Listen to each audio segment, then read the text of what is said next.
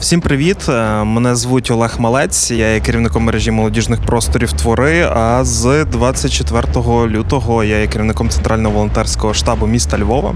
Зараз ми розпочинаємо нашу спільну з радіо Сковорода історію.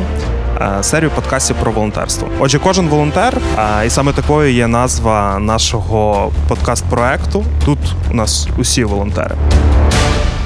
Сьогодні ми будемо говорити із Христиною Жук, маркетинг-директоркою мережі Лап'єц, тревел-блогеркою е, каналу Про Мандри. Вітання, Христина. Привіт. Перед тим як розпочати, я хочу всіх закликати до підтримки Українського інформаційного фронту. Ви можете підтримати випуск цього подкасту та інших подкастів Радіо Сковороди на Патреоні. Реально запрошую це робити, оскільки ми боремося на цьому фронті, на інформаційному, який так само важливий, як і військовий, так само, як і волонтерський. Отож, кожен волонтер, е, Христино, розпочнемо з таких визначень. Е, що таке волонтерство в твоїй уяві, в твоєму досвіді? В принципі, волонтерство в мене з життєвому досвіді змінювалось, оскільки там до війни то я займалася волонтерством е, в плані громадської діяльності. Я була головою громадської організації у Львові, фундації регіональних ініціатив, і типу проводили там різні табори для молоді. Тобто я це все робила на волонтерській основі безкоштовно. Відповідно, я собі тоді думала, що волонтерство це твій, можна сказати, якийсь не знаю, обов'язок перед суспільством. Я це от так бачила. Тобто, коли ти волонтериш, ти голосуєш за демократичне суспільство своїми діями. Я це якось Якось так відчуваю. Зараз волонтерство змінилося. Я більше волонтерю на потреби ЗСУ, не більше, а повністю е, зараз. І я розумію, що зараз моє волонтерство спрямоване на збереження взагалі е, України, тому що ЗСУ це єдині люди, які наразі можуть е, зберегти нашу державу. Дякую. А, Давай ж так перейшли до цього. От саме 24 число, з якими емоціями та відчуттями розпочався цей день в тебе? Ой, я той день запам'ятаю, напевно, назавжди, як і всім. Я взагалі з Києва, і в мене батьки також у Києві, мама і молодший брат, якому 12 років, і тато теж. Тато мій в ЗСУ все життя. І я така собі сплю, п'ята ранку, чоловік такий мене буде, каже: Вставай, війна почалася. Я така думаю, боже, що це сон? Що це за бред? Я собі просто перекотилась на другий бік і накрилася ковдрою. Дивлюсь, він вже в курці стоїть, каже: Я їду в Київ забирати е, маму з е, малим до Львова. Я така, типу, що? І тоді ну, я вперше усвідомила, що реально в нас почалась війна. Тоді мене схопив жорсткий стрес, я зразу запостила сторіс. У нас війна, типу, хто їде з Києва у Львів, хто може забрати моїх родичів? І, типу, я така була дуже заплакана. Потім розумію, стоп, це емоції, це дуже сіє паніку, харе Христя, видаляє ці всі сторіс, бо то вже там подивилося там, пару тисяч людей, і їм від того буде страшно. Собі поплач, а тоді вже давай е, щось конструктив іде. А далі? Як далі воно закрутилося з е, волонтерством, як ти вже зазначила на ЗСУ? Як це все стартануло, розпочалось? Ну, в перший же день ти розумієш, що ти не можеш, ну, типу, що ти маєш? У тебе змінилось все. Твоя реальність, твоє життя, твої мрії, твої цілі, абсолютно все. Я розумію, що всі мої там мрії, цілі, вони зараз не актуальні. Ну, типу, у мене зараз основна задача це вижити і щоб вижила моя країна, тому що я не уявляю своє життя під окупацією, чи там в недемократичній державі під впливом Росії, чи як вони собі там то хочуть. От Тому я в перший же день собі пішла зразу в військову частину, кажу, що вам треба. Вони кажуть, у нас нема харчування, тоді пішла в лап'єць, кажу, слухайте, можемо робити якусь там їжу. Вони такі, та без проблем можемо там робити 400 порцій. Е, ми закрили якраз на той. На той час лап'єць на декілька годин. Просто в нас був шок, в принципі, як і у всіх. І ми ми взагалі не знали, чи ми відкриємося. У нас було багато продуктів. Ми вирішили, що ми зможемо годувати військових. Тоді ще одна жінка мені написала, що в неї чоловік е, у військовій частині працює, в них теж немає можливості харчувати військових, чи ми можемо для них готувати їжу. Я кажу, та-та, ну, типу, сказала, потім, потім вже почала думати, як то робити. Відповідно, е, ми зразу зайнялись харчуванням волонтерів. Також е, мені за кордону мої знайомі самі написали, що в нас є там ліки, давай будемо тобі передавати. Я вже тут передавала в медичний батальйон, потім відправляли на Запоріжжя, на Миколаїв, прям їздили так потягом. І коли це ти цим займаєшся, то ти розумієш, ну ти молодець. Ти щось робиш, і тобі чисто психологічно стає легше, бо перший день в мене був ступор ну такий там півдня, бо я така не знала, чи мій чоловік повернеться, чи моя мама, чи мій брат, чи ми там встигнемо, що там в тому Києві буде, що в нас буде. А потім, коли ти взявся за діло, вийшов з своєї хати і почав фігачити, то попускає. Попускає ось. Я спочатку всім займалась і медикаментами, і відправляла там різні ці акумулятори. Коротше, збирала все, і і картоплю там, щоб готувати. Одним словом, всім займалась. Потім. Але це все з акцентом саме на ЗСУ. Е, Ну так, так. Бо я так собі вирішила на цьому сконцентруватися. От, е, А потім якось я запостила, що зможу знайти шоломи, і тоді я зрозуміла, що не зможу. Рідкісний продукт не так просто знайти картоплю точно легше. Так, і тоді я вирішила сконцентруватися тільки на тепловізорах, тому що в мене є друзі за кордоном, які мають там вихід на гарні магазини у Швейцарії. Тобто вони прям мені у Львів доставляли, я вже передавала це все е, в штаб на Київ. І відповідно мені здалося, що це. Ото моє, все все зрозуміло. Я точно впевнена в цьому продукті, впевнена в продавці тому що вже там один раз мені акумулятор забули доставити. Я кажу, а йде акумулятор, вони такі там по-швейцарськи зараз знайдемо, десь там знайшли, і все нормально. Тобто я зрозуміла, що мені комфортно в такому темпі волонтерити. І воно не заважає моїй також і роботі, бо працювати теж треба, щоб мати гроші донейтити на ЗСУ. Тобто зараз е, в твоєму житті, в твоєму волонтерському досвіді є якийсь там чіткий сегмент, це там тепловізор, щось, і ти вже не переключаєшся на якісь інші моменти. Чи ти, ти знайшла цей фокус, чи ще ні? Так, я знайшла цей фокус. Е, типу, бо якось знаєш легше говорити там, чуваки, я збираю на тепловізори, а не там чуваки, я на все збираю. І, типу, я конкретно кажу на що е, люди, ну, типу, деколи бувають якісь запити. Наприклад, коли вже мені пише мій батько, який на фронті, каже: Слухай, нам треба колеса здоровенні. Там він мені написав, які вони прям вище мого зросту. Я розумію, що ну там вони коштують орієнтовно 140 тисяч. У мене таких зараз купити мені самі напряжно. Я кажу, люди, треба на колеса для ЗСУ, для тягачів танків на ремонт. Типу, давайте зберемо. Люди такі, та ну ми за півдня зібрали 140 тисяч. Наступного дня я поїхала на шиномонтаж. Там дядько мені ще скинув ціну. Типу каже, а якщо на ЗСУ, то без проблем їм дешевше дам. Ну, типу, люди всі дуже такі молодці, підключаються. Тому 90% е, фокусу це тепловізори, але є якісь там точкові запити, наприклад, від моїх знайомих чи моїх рідних, які е, служать, то я не можу на них якось не реагувати в тебе є вже цей повний цикл, там, умовно кажучи, отримання запиту від якоїсь бригади чи від е, якогось зводу, там збір коштів, е, там подальшому закупівля того обладнання, передачі. Ну, ми розуміємо, що це все е, багато комунікаційних аспектів, багато логістики. Чи ти вже маєш пропрацьовану таку, скажімо так, е, механіку покроково, як все робити? Та, у мене вже так воно працює, і то значно легше. Коли ти вже такий, так, мені треба запит. Запит виглядає ось так. Я кидаю приклад, кажу, будь ласка, мені отакий запит від від командира частини. Е, Я потім кажу, мене гроші завжди є. Бо люди Люди там реально дуже довіряють і донейтять постійно. Ось. І потім хлопцям, які в Швейцарії, кажу: хлопці, купляємо стільки-то штук, вони мені передають у Львів, я передаю в частину. Потім від них прошу, щоб вони мені скинули, щоб вони отримали і прям поставили на облік такі-то моделі. Для того, щоб я перед людьми прозвітувалася гарно, я то все пощу. І цикл закривається і знов по колу йде. І тут у тебе вже є якась е, стійка команда, так, людей, які займаються цим, чи ти тут сама в цій всій діяльності? Є команда, ну, типу, у Львові я сама, але хлопці конкретні там одні й ті самі купують мені в Швейцарії, одні й ті самі перевозять через кордон, одні й ті самі довозять до Львова. І на Київ я передаю в штаб озброєння, тому що їм там видніше, куди воно більш потрібніше. Бо часто там каже, о, мій там кум, брат, сват, е, десь там в заліщиках в ТРО, і йому треба тепловізор. і шукай. Е, окей, ти вже десь згадувала про роботу. Е, ти продовжуєш працювати, Лап'єц продовжує працювати. Е, як тобі вдається поєднувати волонтерство та безпосередню роботу? Ну, перші дні, то в принципі волонтерство займало десь 90% всього дня, бо ти такий був, о, ну, типу, все, треба вже там робити. Навіть ходила записуватись в ТРО. Так, бо насправді в мене було таке ну, щире бажання просто взяти там ну, пістолет.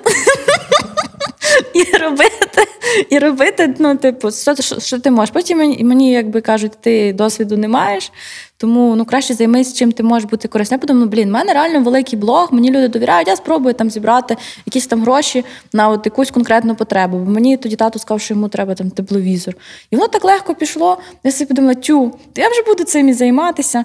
Відповідно, в мене десь зараз волонтерство займає там, ну, можливо, там 20% мого часу. В інший час я собі працюю намагаюся жити, займатися своїми улюбленими справами, там танцями, плавання, велосипед. Ну, типу, я розумію, що треба підтримувати і економіку, не все донатити, тому що це робочі місця людей. Тобто такий має просто зменшила то все, ті всі свої витрати, але вони мусять бути, залишатися.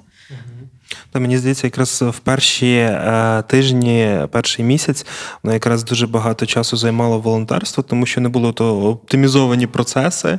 Люди розпорошувалися, займалися максимально всім, всім, всім.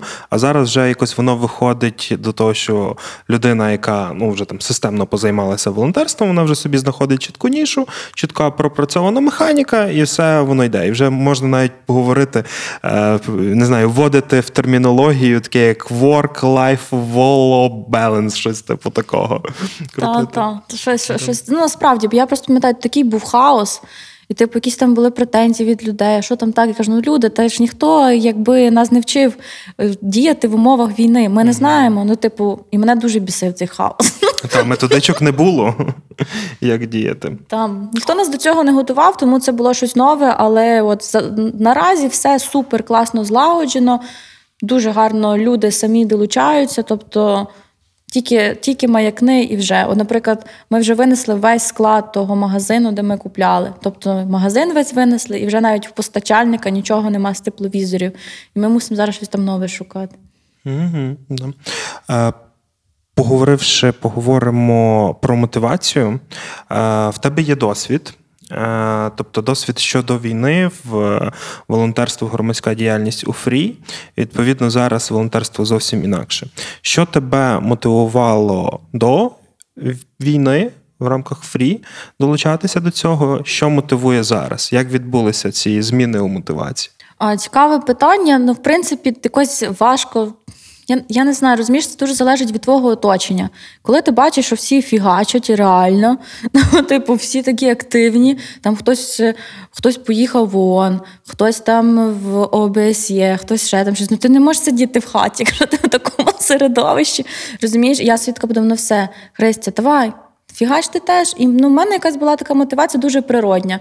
Тобто я переїхала у Львів, мені захотілося познайомитися з людьми, я вирішила вступити в громадську організацію. Потім я відкололась, вирішила свою зробити. Ну, типу, в мене там було щось 150 людей, і вони були моя мотивація. Я бачила, як люди змінюються, як я сама змінююся, і в кращу сторону. Ну, типу, там ті люди зараз успішні люди, я вважаю себе успішною людиною. Тому мотивація була, напевно, жити в кращому суспільстві і просто для цього робити маленькі кроки, бути прикладом. Це тоді це до початку війни. Так, це до початку війни. А зараз? От е, навіть там пік цього був, те, що мені вдалося бути делегатом від України на Генеральній асамблеї ООН, і це таки думаєш, ну чу. Ну, це вже можна і бабулі розказати, і там комусь це таке досягнення нормальне. Ось, а зараз, коли війна, ну то це в принципі я навіть не знала. Ну я не роз не знаю, як може бути по-іншому. У мене не було якогось думки, що я навіть не можу цим займатися, тому що я просто знала, що ну, ти мусиш це робити, і все. У мене питання не стояло навіть. Яка мотивація? Ну це вижити. Ну, типу, Я просто хочу жити в Україні, вільній, незалежній. І я не люблю на когось спирати, від когось чекати допомоги. І просто роблю все, що я можу зробити, і допомагаю активним людям. Тобто я вважаю, що треба допомагати тим, хто Хто хто сам собі допомагає? Ми, українці, собі самі допомагаємо, тому інші країни долучаються, мені здається. Якби ми такі сиділи, думали, а тю, хай хтось нас прийде, спасе, то воно би так і як там за три дня якийсь там парад би був. Так як ми така войовнича нація, то кожен, я думаю, має долучатися. І ми точно переможемо. Ти зазначила, що був момент, створила організацію е, там до початку війни ще в рамках Фрі. Е, а от зараз, е, скажімо так, вже більше двох місяців волонтерства. Чи виникає думка створити вже якусь організацію, фонд, громадську спільноту, структуру і вже так би мовити, системно займатися на цій ниві там гуманітарної допомоги, допомоги ЗСУ, теробороні тощо? Якщо чесно, то такої думки не було. От, бо Мені зараз ну, комфортно самій, бо якийсь був такий момент, коли я так в громадському житті дуже сильно колотилася, коли в тебе 150 членів організації, ти перенасичуєшся цим спілкуванням і цим всім, якщо чесно. Я собі зрозуміла, що мені зараз окей, самі це все робити. От, можливо, мене трохи там попустить з часом, і я дійду до того, що потрібно організовувати якусь там спільноту людей в юридичному плані. Але поки такої потреби я не бачу. Якщо уявимо, як би ти її назвала? Не знаю. У мене просто в голові одні, які, знаєш, такі, типу, е, це зараз перейменування вулиць е, у Львові. У нас така фішка, і там хтось сказав, там нові нові ці. І в мене кажуть, блін, де площа дохлої русні? Чи там щось таке? Ну, це би було щось таке в такому стилі. Окей, тоді давай зразу і перейдемо до е, такого вже брендування. Чи на твою думку, чи існує в Україні бренд волонтерства взагалі. Е, на ниві е, українського суспільства чи має волонтерство такий сильний імідж? Я думаю, що зараз так. Ну, типу, це все мені здається більше зародилось за часів Майдану. Тоді, ну, в моєму особистому житті я вперше дізналася, що це таке взагалі то волонтерство, що можна щось зробити безкоштовно. І, типу, що люди настільки потужно і і сильні, коли вони разом. Ну, типу, що таке громада і наскільки вона важлива. Типу, просто от ти, я пам'ятаю, в якусь ніч на Майдані після роботи я працювала офіціанткою і прийшла в штаб і просто розливала цілу ніч чай людям. Отако. І на другий день я просто не могла підняти руку, бо вона затерпла. Але я була така щаслива, ну, типу, це кайф. От. Е, і мені здається, що зараз в нас волонтерство, напевно. У нас всі в Україні майже 90% людей, напевно, волонтери, бо там і бабусі роблять якісь е, пиріжки з отрутою. Кожен, я бачу реально, як кожен долучається. Навіть ти приходиш там в магазин, ти кажеш, що для ЗСУ тобі по максимуму дають якісь знижки. Водій, наприклад, який віз е, ті. Е, шини до Києва. Він взагалі сказав, що він безкоштовно відвезе. Я кажу, чувак, давай хоч тобі на бензу дам. Ну, типу, люди, я ну, я не можу ніяк е, усвідомити, наскільки ми насправді круті, і от такі жахливі події, як війна, як як Майдан, от то, то вони нас дуже сильно об'єднують і ну є імідж, та, але ну, типу, його немає якось візуально. Знаєш, ну, типу, немає якогось там, о, там я волонтер і ходжу там такій-то футболочці, щось таке. Ось. Ну, типу, є імідж, що це круто зараз. І цим багато людей пишаються, і це круто, що це є тренд. Я навіть не знаю, в якій країні ще стільки волонтерів, як в Україні. Угу. Як взагалі правильно продавати волонтерство, поширювати його в маси? Я думаю, це залежить там від людини. Особисто моя стратегія це свій особистий приклад. І плюс, якщо я щось там збираю, то я людям дуже конкретно гарно продаю це. Тобто мені там треба було зібрати тих 140 тисяч, що вдалося зібрати за 7 за 7 годин. То я кажу: дивіться, в мене тут дивиться там 10 тисяч, якщо кожен скинеться по 140 гривень. Тобто вам багато не треба, просто кидайте 140 гривень. А люди такі там чута, 140 гривень, то невеликі гроші кинуть. Але люди, ну то більшість людей кидали 500, 1000, хтось там скинув 20. А ті, хто кидали ну, 140, то теж великі молодці, навіть ті, хто 20 кидає. Просто їм кажу, що от треба дати як там чіткий call to action. Бо коли ти кажеш, треба зібрати 140 тисяч, ти думаєш, боже, це ж дофіга. А коли ти 140 гривень, чуваки, ото скинулись чуть-чуть та й маємо вже тачку. Що зараз стопить волонтерство? Не дає йому ще потужніше розігнатися? Я думаю, що то, напевно, російська пропаганда, тому що поширюють багато такої, знаєш, інформації, типу, о, там волонтерство, що то там розікрали, коротше, щось там не дійшло, гуманітарку. Це, тобто, це все російські наративи і це російська пропаганда. Дійсно, може, десь є якісь там такі недобрі люди всюди. Ну окей, знайшов ти таку людину, поговори з нею, там звернись відповідні органи. От, окей, там можна розганяти, але воно якось так виходить, що хтось там один, можливо, недобрий попався, а страждають від цього дуже багато людей. І ну, типу, російській пропаганді це дуже вигідно, щоб люди не займалися нас волонтерством, щоб нам не довіряли, щоб ми один одному не довіряли. Тому мені здається, недовіра це такий ворог номер один. Тому завдання волонтерів максимально прозоро все показувати з документами, з чеками, що куди пішло. Наприклад, в мене було таке замовлення від. Снайперів, що їм потрібні спальники, на яких лежать. Е, ось я все там замовила, це, і потім приходить тканина, а вона біла. Типу, я щось не спитала, якого кольору та тканина. Я розумію, що біла взагалі не канає, бо вже не зима. Я кажу своїм вчителям: слухайте, ну я реально лоханулась, що капець і купила білу тканину, я її відправляю назад. І, типу, я не зможу пошити спальники, тому що немає нормальної кольору тканини. І тому я там буду шити аптечки. Ну, типу, там той цех, з яким я зв'язалась. Ну, тобто я все показала, що вони гроші повернули, прислали другу тканину. Тобто не викручуватися, все розказувати, як є, бо за, ну, затупи, завтики у всіх бувають. Але головне не втрачати в цьому довіри і не поширювати російську пропаганду.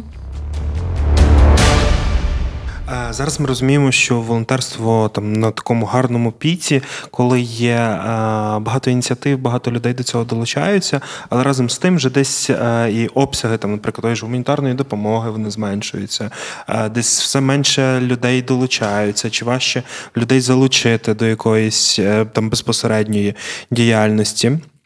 Воно, зокрема, пов'язане з тим, що і процеси вже оптимізувалися, вже якось воно налагодилося.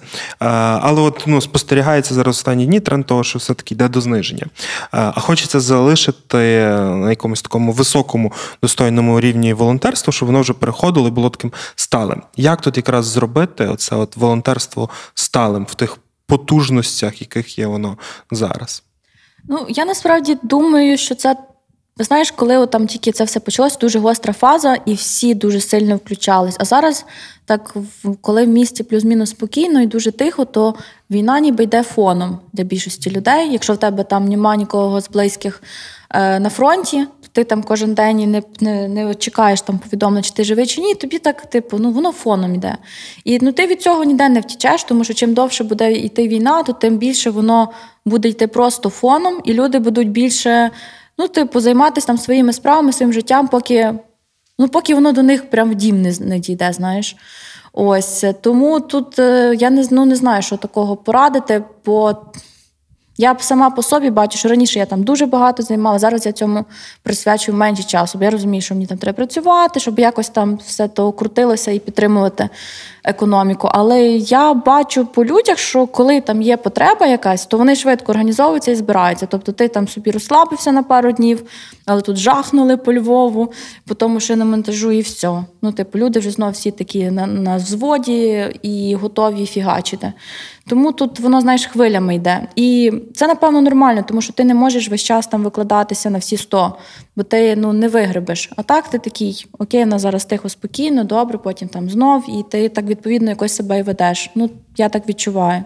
Що взагалі дає оцей сплеск е, волонтерства е, в Україні для України, для українців в якійсь довгостроковій перспективі? Я думаю, що це напевно вчить людей е, брати відповідальність і бути свідомими громадянами своєї країни. Тому що коли ти бачиш, що ти, от, наприклад, особисто щось зробив, тобі цікаво, куди влада, що зробила. Ну, типу, більше цікавитися взагалі всім, що відбувається в твоєму конкретному місті чи селі. Тобто брати відповідальність за себе, за своє життя, за свою країну на себе. Бо ми е, через сувок чогось собі придумали, що ми, ну, типу, слабкі люди і не можемо нічого вирішувати.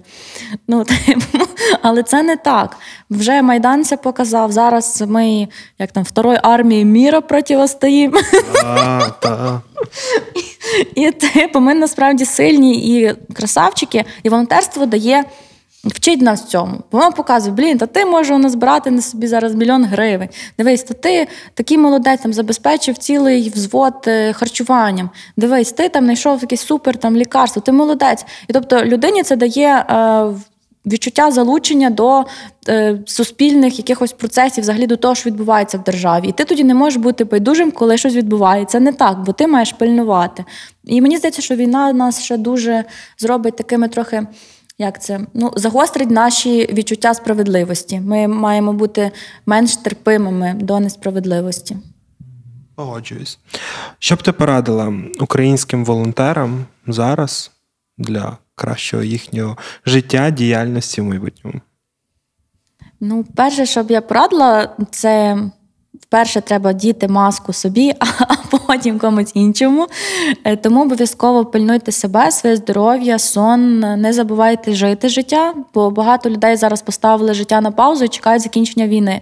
Мені здається, що так не ок робити, тому що ніхто нам це потім плівку не перемотає, і ми не знаємо, як це буде тривати довго. Тому обов'язково треба жити, там займатися своїми улюбленими справами, співати, танцювати, все, що ти любиш, але пам'ятати, що у нас війна, і волонтерити. А ще я можу порадити публічно звітуватися, щоб не було ніяких ніколи питань, куди ви що пішли, там якісь гроші, всі чеки, лупимо гарно. І не треба, мені здається, бути скромним і там, не знаю, бо деякі люди кажуть, та я взагалі ну, блогери великі, кажуть, я взагалі волонтерю, просто не розказую. Ага. Розказуйте, бо це дуже круто. Хваліться цим, бо це і приклад для інших людей. Дякую. Дякую, Христю. З вами була Христина Жук, Олег Малець. Будьте сильними. Слава Україні! Героям слава! Всім привіт! Е, мене звуть Олег Малець. Я є керівником мережі молодіжних просторів твори. А з 24 лютого я є керівником центрального волонтерського штабу міста Львова. Зараз ми розпочинаємо нашу спільну з радіо Сковорода історію. Е, серію подкастів про волонтерство. Отже, кожен волонтер, і саме такою є назва нашого подкаст-проекту. Тут у нас усі волонтери.